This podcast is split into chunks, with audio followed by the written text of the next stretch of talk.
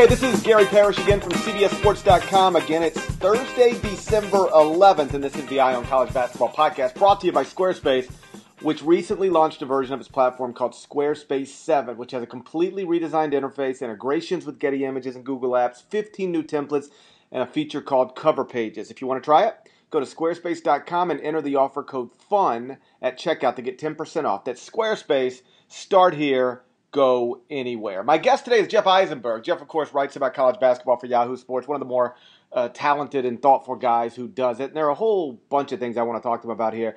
Uh, but, Jeff, if you, if you don't mind, I want to start with what was probably the biggest midweek matchup we had in college basketball Kansas at Georgetown. Jayhawks won 75 70, but um, as you pointed out in your nightly report card, it, it's how they did it that was kind of encouraging. Brannen Greene made shots uh, specifically five three pointers. Frank Mason continued to look uh, like a capable, if not really good, point guard. And then Kelly Oubre played a season high 16 minutes. He wasn't great, but he had moments and he played 16 minutes, which is way better than he had been doing. So you add it all up, and Kansas now has um, a six game winning streak since losing by 32 to Kentucky last month. And the um, and in that winning streak, there's wins against I guess Michigan State, Florida, and now Georgetown. Assess the Jayhawks for me. Have, have they done enough to eliminate whatever concerns might have existed, you know, immediately after that 32 point loss to Kentucky. Yeah, I know you guys have uh, have talked about it on the podcast a lot, but I, I, think Kansas is a work in progress at this point in the season, as are uh, you know probably most teams not named uh, Duke and Kentucky. Right. But but I, I think that they're they're coming along pretty nicely, and uh, you know, seeing Brannen Greene come off the bench for uh, for five threes in a game where they needed him to hit those since Georgetown was zoning so much to uh, to protect Josh Smith, I thought that was big. Um, you know, any semblance of progress from uh, Kelly Oubre at this point has to be uh, encouraging, and I, I, thought last night was uh, the best game I'd seen from him anyway. Uh, and then probably, I mean, the biggest concern for me coming into the season about Kansas was the point guard situation, and you know, I, am not going to say that all of my concerns are alleviated, but I, I certainly think Frank Mason has uh, done a nice job kind of uh, tightening his grip on that position and uh, solidifying that position for Kansas. And so, you know, if if he can hold down that point guard position, and if uh, Greene can provide them that shooter off the bench that uh, they lost when uh, Conner Frankamp tra- transferred, uh, and if the freshmen continue to come along, I mean, I, I, would think at some point this season they're going to be getting consistent production out of Kelly Oubre, even if that takes well into Big 12 play. So I, I guess my take on Kansas is that um, you know, I, I, think they're probably, I don't know, a top 15 team today. Uh, and I think they still have that potential to, uh, you know, improve over the course of the season and uh, get to the point where they're uh, right back into the final four contender that we thought they would be going into the year. You mentioned uh, that last night Kelly Oubre looked as good as you've seen him this year, and he, he looked as good as I've seen him this year. I've actually seen Kansas, I think in person, four times maybe, uh, Champions Classic, and then three times down in Orlando and he looked lost on the court. It wasn't even like he was like struggling to adapt. Like he just looked lost. Like he didn't belong on the court. And immediately, because like I don't have eyes that other people don't have, um, you know, everybody think you know was like, God, he doesn't look comfortable out there. He doesn't look good enough. And immediately, I some of the feedback I heard was, well, here's another example of of uh, recruiting analysts, you know, two four seven Sports and Scout.com and Rivals.com and whoever overrating a kid and I'm not going to pretend that that doesn't happen sometimes. Certainly it does. It happens at all levels of everything. But um, I remember talking to NBA scouts and like you know front office executives down in Orlando, and what I found interesting is what is they were all just as baffled by this as anybody else. It wasn't like they were going, "Yeah, he was always overrated." They were like, "No, we saw him at USA with USA basketball. We've seen him enough to know he's really good. Like he's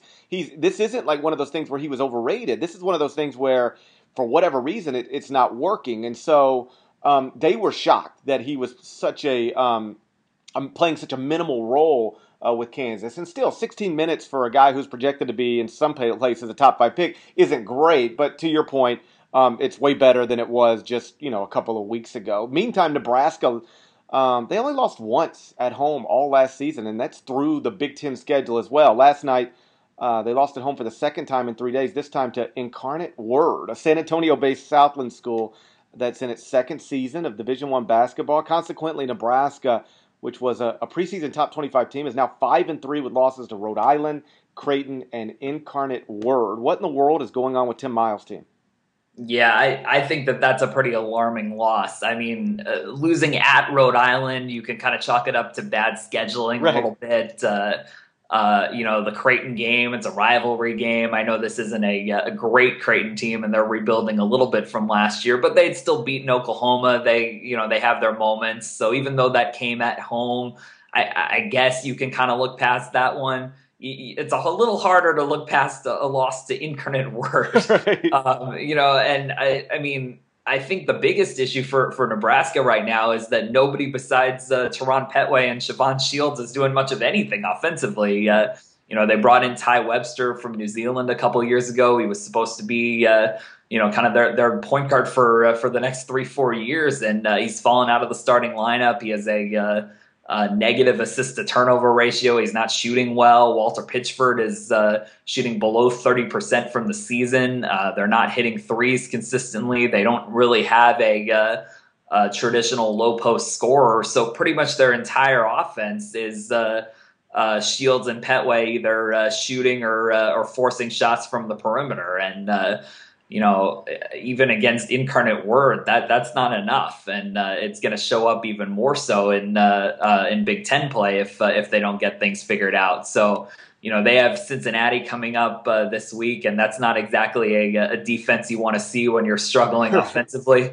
Uh, so I, I, guess I'm I'm concerned about Nebraska, and I, I thought that they were going to take a step forward after making the NCAA tournament last season for the first time in a long time, and at this point, I'm uh, I'm reconsidering that. Yeah, because like even last year, they weren't good. Off, they weren't like they weren't good offensively, but they did no. they, they did just enough to get by, and now they're yep. even worse than that. And I, I think, listen, I, I you know I had Nebraska preseason top twenty five. I had them uh, pick second to you know in the Big Ten behind only Wisconsin, and while recognizing you know you could take right after Wisconsin and mix those teams up in any order in the preseason, and it would have been reasonable. Michigan State, Michigan, um, even Iowa, Nebraska, like whatever. They all seemed on paper to be this, about the same caliber team.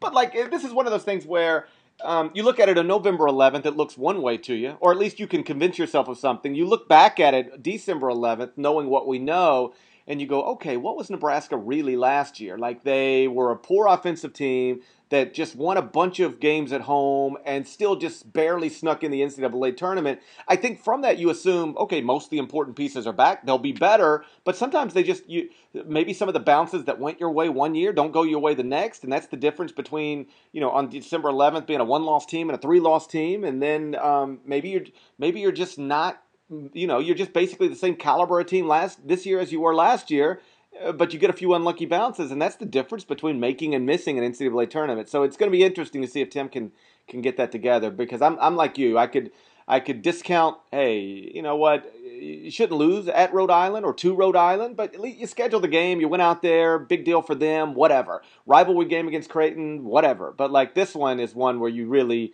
you got to start to have some some big concerns. Uh, you live on the West Coast for people who don't know, and so I want to get your thoughts on uh, some of the West Coast teams. There are four schools out your way that are top 25 at KenPom right now Arizona, Gonzaga, Utah, and San Diego State. We know Arizona and Gonzaga are going to be in the NCAA tournament. That goes without saying. Utah, San Diego State, they safe picks right now? You believe in both those schools?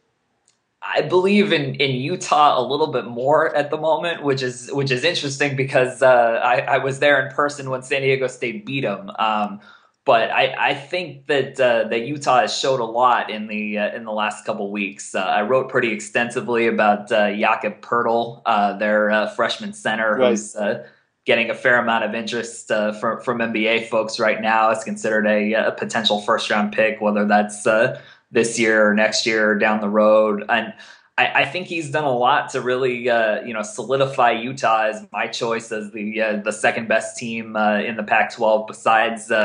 Arizona. And you saw it a little bit last night there without Jordan Loveridge, who's uh, an all-conference player, uh, you know, one of the better scorers in the uh, in the Pac-12, and yet they go to BYU and uh, they survive a terrible shooting night. They didn't shoot well from the perimeter. They didn't shoot well from the free throw line. They were facing, uh, you know, a, a, sold out crowd and one of the better offensive teams on the West Coast, and they win anyway. And and the reason for that is that uh, they're really consistent defensively. Delon Wright had uh, one of his best games of the season last night, and then they have just enough role players around Wright, Poeltl, and uh, uh, Loveridge when he comes back that uh, it, it's the deepest team that Larry's had, and um, you know, to come from where they came from when he took over, they had six wins in Larry's first season there. They were playing schools like Evergreen State on their schedule just just to find a win. I mean, they they were losing to everyone. Uh, and you know, to come from that, and here they are. Last year, they had sort of a modest breakthrough season. Uh, didn't didn't make the NCAA tournament because they they didn't schedule well enough, but you know, this year's team to me looks like a clear NCAA tournament team, probably a, a consistent top 20 team most of the season, and uh, certainly my choice as the uh, the second best team in the Pac-12. Um, to get to San Diego State really quick, I, I, still believe in the Aztecs. I think they they are as good defensively as uh, anyone not named Kentucky in the uh, uh, in the country. Um, my concern still, as it was before the season, is still offensively for them. And you know, Xavier Thames may not have gotten a ton of publicity outside of the West Coast last year, but I'm not sure that any one player was more valuable to his team than Thames was. Uh, and it was from a leadership standpoint, it was from a scoring standpoint, but more than anything, it was when they had 12 seconds on the shot clock uh, and they were in a half court offense, the only play they ran was a high ball screen for Xavier Thames. They basically gave him the ball 80% of the time, 90% of the time in those situations and said create. And I think that that uh, is part of the reason why they're struggling so much offensively this year. When I when I talk to Steve Fisher, he says that he thinks that this will be a better offensive team than last year, and I, I, understand why he says it. It's because they have more scoring options, more ways to score than they did last year. However, there's not a go-to threat, and they don't have an offensive identity yet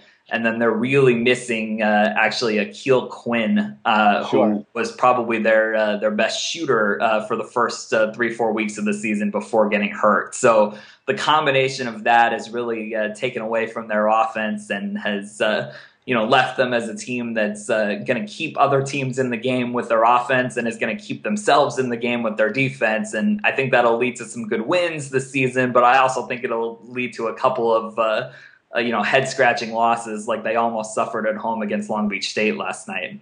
Right. I mean, they just can't score it. Like, you know, they're going to be great enough defensively to, to hang around with basically anybody, but there's going to be nights where they just cannot put the ball in the basket. And when they can't, yep. Eh, that becomes a struggle against anybody. Back to Utah for just a second. Um, it's just nice for the Pac 12 to have another, like, prominent program. And that's not one like, you know, when Washington State pops up and is good randomly or Arizona State pops up and is good randomly. I mean, this is a program, this Utah program with with real tradition and real history. I, I think it's easy to forget sometimes because they've been uh, so off the radar recently. But like, you know, NCAA tournament 93, 95, 96, 97, 98, 99, 2000, 2002, 3, 4, 5.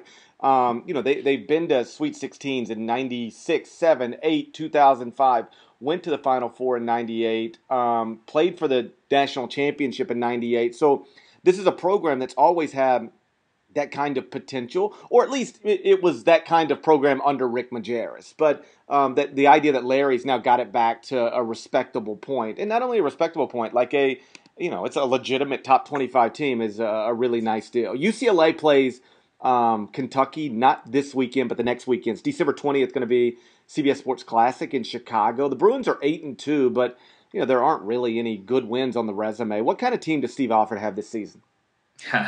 I think he has a really good starting lineup and not much beyond those top six guys. Um, I, I, can't remember a, uh, a, a power conference team, especially one with as uh, as much tradition as UCLA, that has as little depth as uh, as this UCLA team uh, has. Um, they have only three scholarship guards. Uh, you know, they essentially have three big men who they play, and then they uh, have uh, um, a couple of younger players who just aren't really ready uh, for for big games. And so I, I, think that's a huge concern over the over the course of the season. I mean, you know, it's a concern. They got into foul trouble last night and didn't really have a lot of options against UC Riverside, which is fairly alarming. Uh, you know, and then if you have an injury in the backcourt, I, I just don't know how they survive that in the long term. But the the good news for UCLA is that that starting lineup is pretty good. Uh, mm-hmm. Uh, Kevon Looney has been fantastic, one of the uh, the better freshmen in the country. He's uh, averaging close to a double double, or might even be a double double at this point.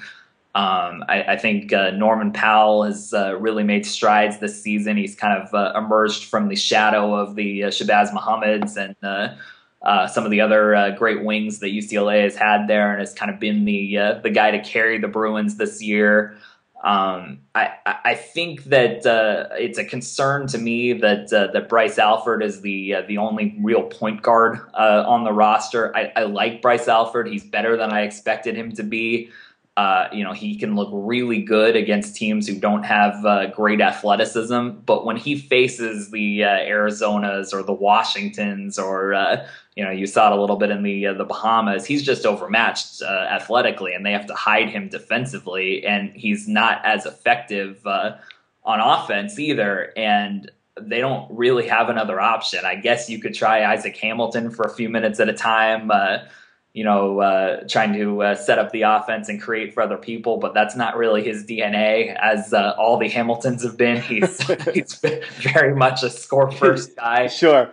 Um, so you know, bottom line with UCLA, I I think that that though that their starting lineup is good enough that they'll probably beat some teams that uh, the folks might not expect them to beat. But I think over the course of the season, the attrition and uh, you know the injuries that are likely to come, I think it's really going to put a, a ceiling on what UCLA can accomplish. I see them as an NCAA tournament team you know, I could even see them finishing, uh, I don't know, third in the Pac-12 if uh, if they're able to stay healthy. But I just don't think that this is a great UCLA team, and I think this is sort of a transition year for uh, uh for Steve until they can uh, can get a little bit more depth uh, in next year. Cross town from UCLA is obviously USC. Where are we in the Andy Enfield era at USC? Last season was terrible. Eleven and twenty-one, I think, was the record. Six and three this season, but you know, no good wins and a loss to Portland State. Um, where are we with Andy Enfield at USC?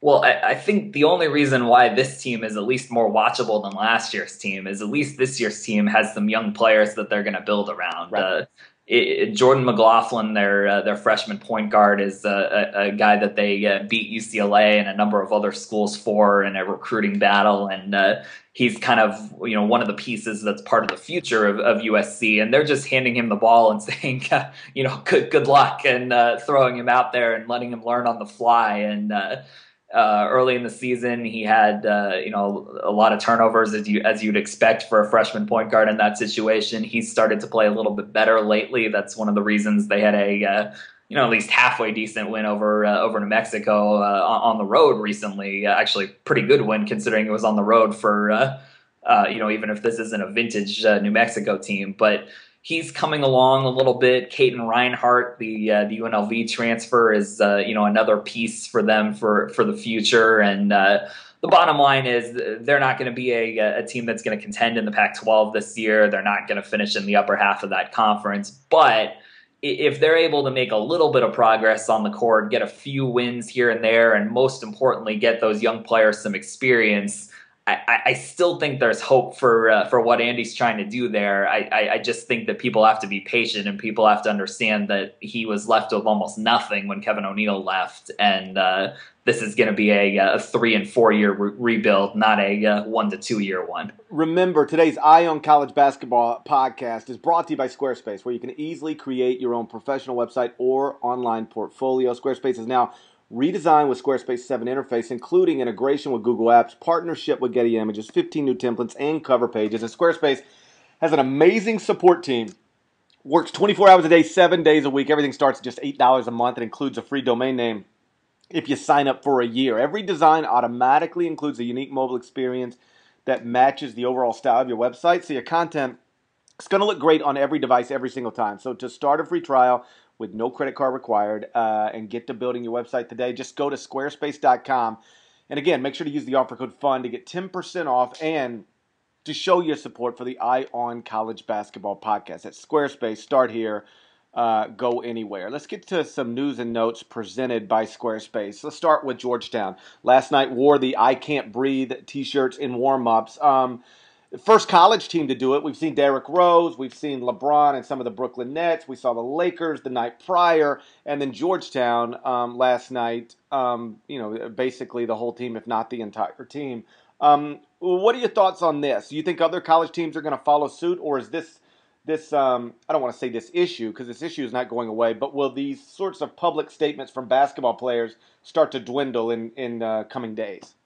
I suspect it, it, dwindles eventually. It wouldn't surprise me to see a a few more uh, you know college teams fall suit in the uh, the coming days. I, I, I, guess I I like the fact that uh, that athletes are speaking out on a social issue that's important to them. I, right. I hope it's just not uh, you know guys seeing Kobe and LeBron doing doing it and uh, you know and just following suit. I hope it's something that's important to them and that that's why the Georgetown players did it um, I, you know, regardless of how you feel on that particular subject, I guess I just like uh, the college athletes rec- recognize their, uh, you know, uh, role models is too strong, but people who uh, at least have a voice and a platform, and uh, I, I, like that, that Georgetown was uh, was willing to use it last night. Yeah, no, and I'm I'm with you completely. Now, I, I do think it's um it's probably a little bit of they saw. Le- I don't think Georgetown would do this if Kobe, Derrick, and LeBron hadn't done it first. Yeah, you know, like um I, I think so, like with like you know you you watch uh, Allen Iverson wear a shooting sleeve, and next thing you know, college kids are wearing shooting sleeves. You watch you know Chandler Parsons or whomever throw on like uh you know tights under his shorts and then the college kids have tights under their shorts and so like there's definitely a little bit of a copycat thing going on but but still um, I don't know. My position on these types of things have, has always been, in general, I don't care why you start to care about something, as long as you start to care about something, right? And so maybe if they were led to this cause, to the extent that it's a cause, um, strictly by, hey, LeBron did something, that's kind of cool. We'll just do what LeBron did. Um, if it gets them to open their eyes, to take a real look, and to feel passionately about something, like if they come in the side door, so to speak, um, at least they're in the house now. And so I'm uh, I'm with you. I, I, I, I like the idea of seeing um, college kids, um, particularly ones with, with voices that can make a statement. Uh, on some level, whatever level they can make a statement, um, actually, you know, stand up and, and, and try to do it, almost regardless of what the cause. I, I, you know, because I host a radio show, this this has been a topic of conversation, you know, the past few days, and you know, every once in a while you'll run into somebody who, you know, will just want to try to play devil's advocate for, you know, the sake of playing devil's advocate, and they're like, well, what if somebody came out and wore a shirt that said blah blah blah, somebody come out and like, listen, there's a line between. Um, you know, having your voice heard and like just being stupid or reckless or hateful or whatever. So like just you know, throwing anything you want on a t-shirt to try to make a point. Yes, there's there's some idiotic things you could do, but this one um, seems not seems to. It's an obviously undeniable um, important issue uh, for our entire country, but certainly for the African American community, and it's something that they feel uh, I don't want to speak in broad terms, but seemingly the overwhelming majority um, feel strongly about. And so I thought it was a really cool thing to, um, you know, I was on Twitter last night. As soon as I got off the radio, among the first things I see is Georgetown players are wearing these shirts. I thought it was a, a neat deal. Uh, meantime, Mark Emmert gave a uh, interview. He's the president of the NCAA, and he said that he has no problem, in theory, with the idea of college play, basketball players leaving college, turning pro, playing in the D League, and then returning to college to play again at the Division One level. Does that make any sense to you?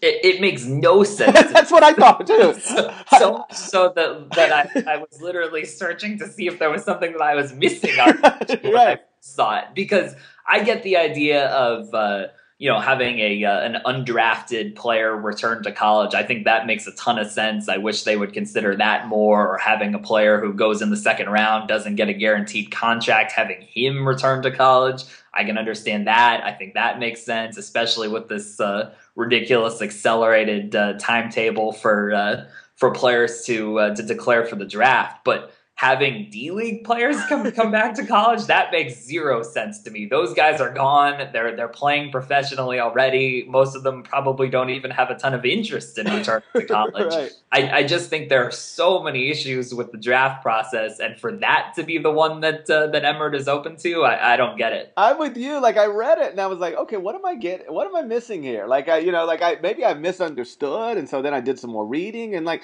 listen, I am fundamentally for student athletes' rights. I think the whole system should be blown up and we should start over because the system we have right now is ridiculous.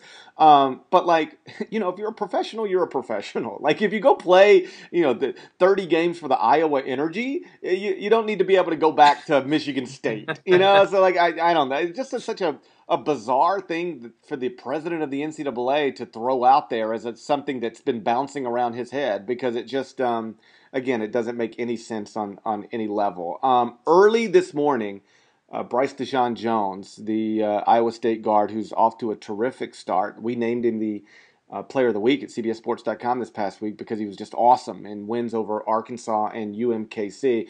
Uh, not only in averaging, I think, 24 and a half points, but like he shot a ridiculous percentage from the field. He was the latest, um, and this is sort of what I wrote earlier in the week.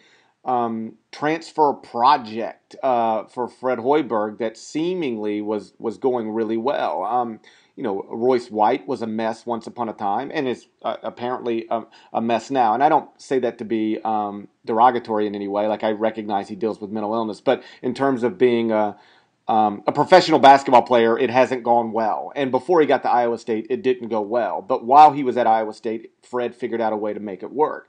Um, last year, there was DeAndre Kane, who was you know, basically removed from school at Marshall, enrolled at Iowa State, and was awesome.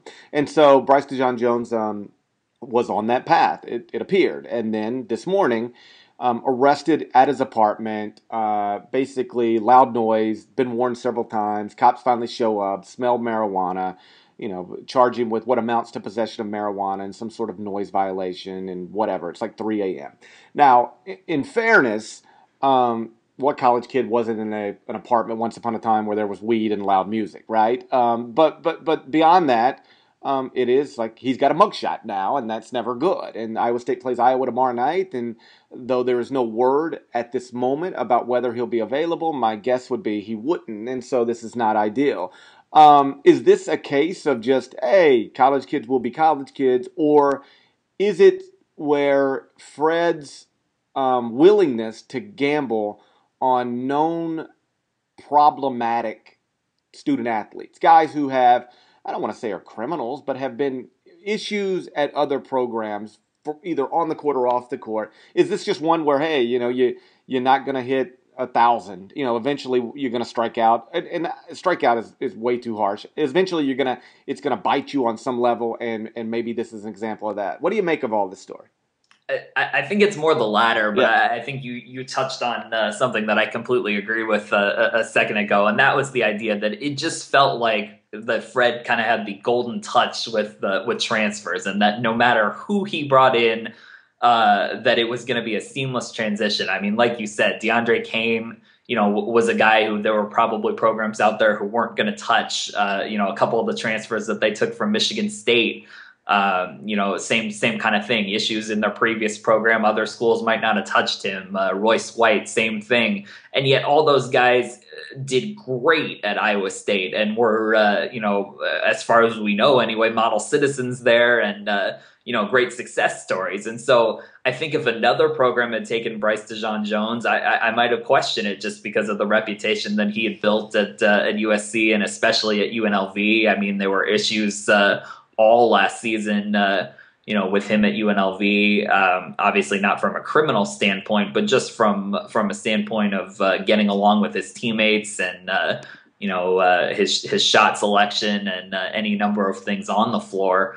Um, but when he went to Iowa State, you, you just looked at their track record and, and you're you're kind of like, well, okay. I mean, it's worked before. Why want to work again? And uh, you know, it, it, seemed like for the first uh, few weeks of the season, things were going great. Obviously, like you said, he had had the uh, the two huge games against uh, Arkansas and Missouri, Kansas City. Uh, and then for this to come on the eve of the uh, the Iowa game, it's sort of a uh, an eye opener and a uh, um, you know a real blow to the uh, the Cyclones. And I, am with you. I mean, what college student hasn't uh, you know been in a loud party with with weed there? But at the same time, it's sort of like the Indiana stuff that sure. we discussed a few weeks ago if you're a high profile student athlete, you know you have to hold yourself to a slightly higher level of conduct than the rest of the student body because you know what happens if something like this, uh, uh, you know, comes up in the middle of the season. And so, you know, he's a senior. Uh, you know, he's had uh, issues at other programs before. Um, you know, he he probably uh, uh, came to Iowa State knowing the situation, and so I, I, I, guess I have a hard time feeling sorry for Bryce Dejean Jones here in this situation. All he had to do was kind of keep it together for uh, for one year, and uh, you know, this isn't the biggest deal in the world. I, am guessing anyway. you know, we don't know yet for sure, but I, I, doubt that this leads to his dismissal or anything. Yeah. But I, I, I, certainly think it jeopardizes his availability in a big game against Iowa tomorrow night, and uh, I, I, think that's a disservice to the program. Sure, yeah, and I, am with you on this. Like uh, on one hand, I, you know, like I, I can look at it and go, okay, college kids sitting around smoking, listening to music, like, you know, we, I don't want to speak for everybody, but uh, most of us have probably been in that scene. Um, the uh, on the other, you know, so like if it were my cousin, I'd like, you know, I my my 19 year old cousin or 22 year old cousin, I'd be like, yo, man, like, what are you doing? But whatever, like, I I get it. Um, but like when you're a Division One student athlete and a high profile guy, you you you have to hold yourself to another standard because this is what I always, um, to, you know, whenever I end up talking to speaking to teams or anything like that, and in, these sorts of conversations. Uh, you know uh, develop my my message is always like just recognize like you know i have a, a, son who's 11 and one day he'll be 19 and if he gets arrested it probably won't be on the local news. You know if he gets arrested it probably won't be in the newspaper. Um, but if you get arrested it is not only on the local news and in the newspaper you know somebody like me has to write about it. It will be on the ticker on cbs sports network and espn news. And so just you know be careful you know because it um, what you do matters more than what most people your age do. And um, if nothing else, Bryce Dejean Jones, for whatever reason, seemingly uh, forgot that early this morning. And um, now I, I, imagine there's a price to pay. At the very least, it's going to be uh, incredibly negative attention put on his program, which is bad. It brings his coach into question, who took a chance on him, which is bad. But in a more tangible way, um, probably not going to be available for what is a massive in-state rivalry game against uh, Iowa on tomorrow night. We'll see. Okay, well, um, I've kept Jeff Eisenberg here long enough, kept you guys here long enough. So uh, let's get out of here, but not before.